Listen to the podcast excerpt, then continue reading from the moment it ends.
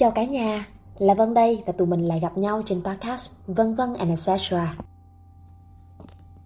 Sau lời chào sân thì tập đầu tiên mình muốn chia sẻ đến chủ đề tuổi thơ, nơi ươm mầm những hạt giống ngọt lành và cả để lại những di chứng về sau. Chọn chủ đề phát sóng của mình đúng vào thời điểm này, khi năm học cũng mới bắt đầu theo một cách khá là đặc biệt. Và các bạn nhỏ của chúng ta cũng đã trải qua một mùa hè không như mong đợi –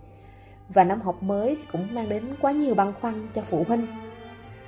Cũng khá đặc biệt là ngày này, ngày 9 tháng 9 của 7 năm về trước, thì ngôi trường mầm non đầu tiên của mình, của các đồng sáng lập và cộng sự ra đời, mở ra một cơ duyên cho mình gắn bó với công tác vận hành giáo dục. Và gần đây khi mà làm việc tại nhà trong suốt mùa dịch, được nhìn thấy, được quan sát nhiều trường hợp Tự nhiên mình lại nhớ đến những trang sách của tiến sĩ Đặng Hoàng Giang. Tìm mình trong thế giới hậu tuổi thơ. Và rõ ràng thì những năm tháng ấu thơ Với những trải nghiệm của mỗi đứa trẻ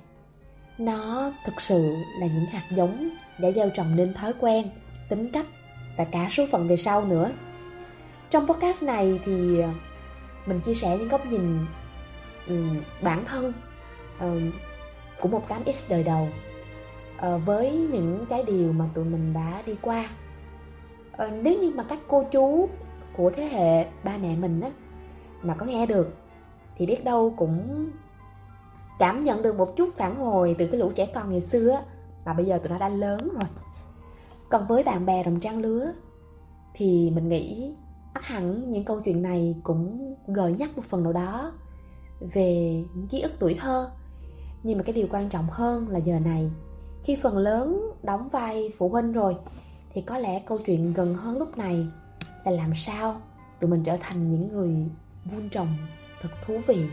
gieo được cho mình cái hạt giống ngọt ngào. Và với các bạn Gen Z, các bạn nghe qua thì hy vọng chúng ta vẫn có những cái sự kết nối từ những điều tương đồng nhất định các bạn thấy đó, bối cảnh của mỗi thời kỳ luôn để lại những cái dấu ấn thằng sâu trong tính cách, cũng như suy nghĩ của mỗi thế hệ.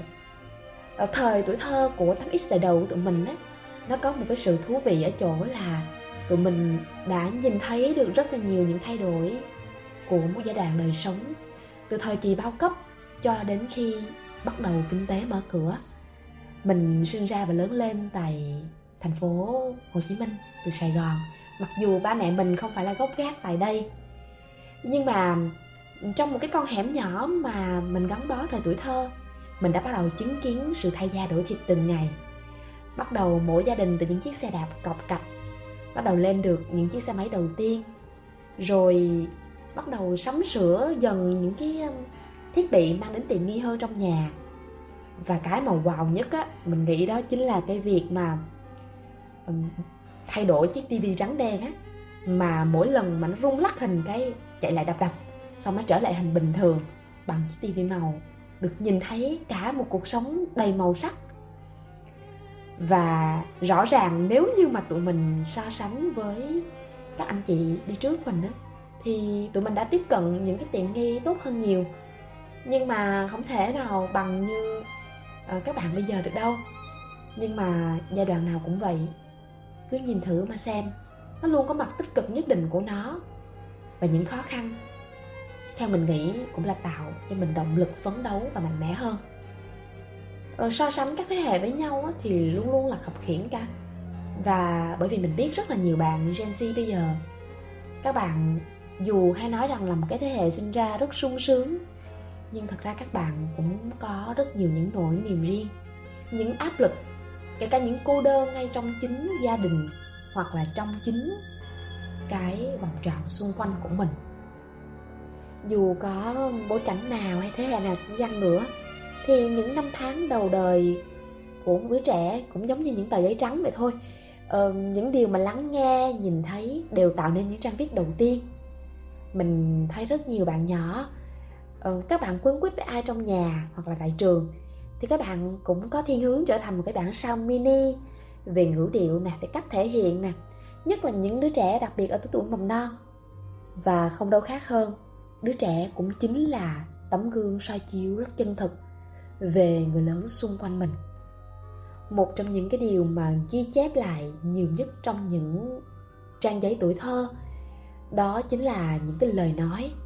mà có khi nó tạo nên những phép màu của sự thay đổi và cũng có lúc chính là vũ khí gây sát thương lớn.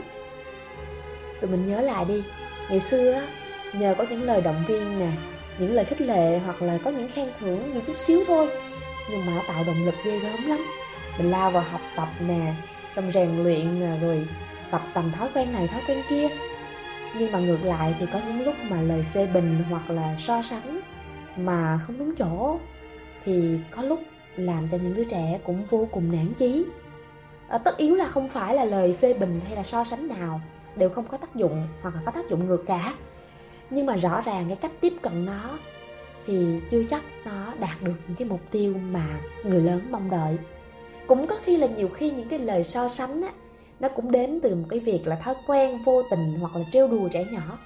Hoặc là nghiêm túc hơn thì muốn lấy một ai đó ra làm gương xem như là một khuôn mẫu để tạo động lực nhưng mà nhiều khi cái sự so sánh này lại tạo nên những khoảng cách trong mối quan hệ của bọn trẻ với nhau. Và nó lại tạo nên những cái niềm tin giới hạn trong lòng về sau nữa. Các bạn nhìn thấy trong rất nhiều môi trường trường lớp, nó luôn có những cái phân nhóm bạn bè. Cái chuyện này cũng dễ hiểu thôi, nhưng mà đối với các bạn nhỏ, như thời kỳ của mình, ví dụ những lớp mà các bạn có những nhóm bạn học giỏi hoặc là những bạn mà ngoan hiền, chăm chỉ thì vô cùng giữ khoảng cách với những bạn mà được gọi là khác biệt. Nhưng sau này mình hiểu rằng là có những nhận xét, những cái mặc định hoặc là định kiến mà có lúc bây giờ,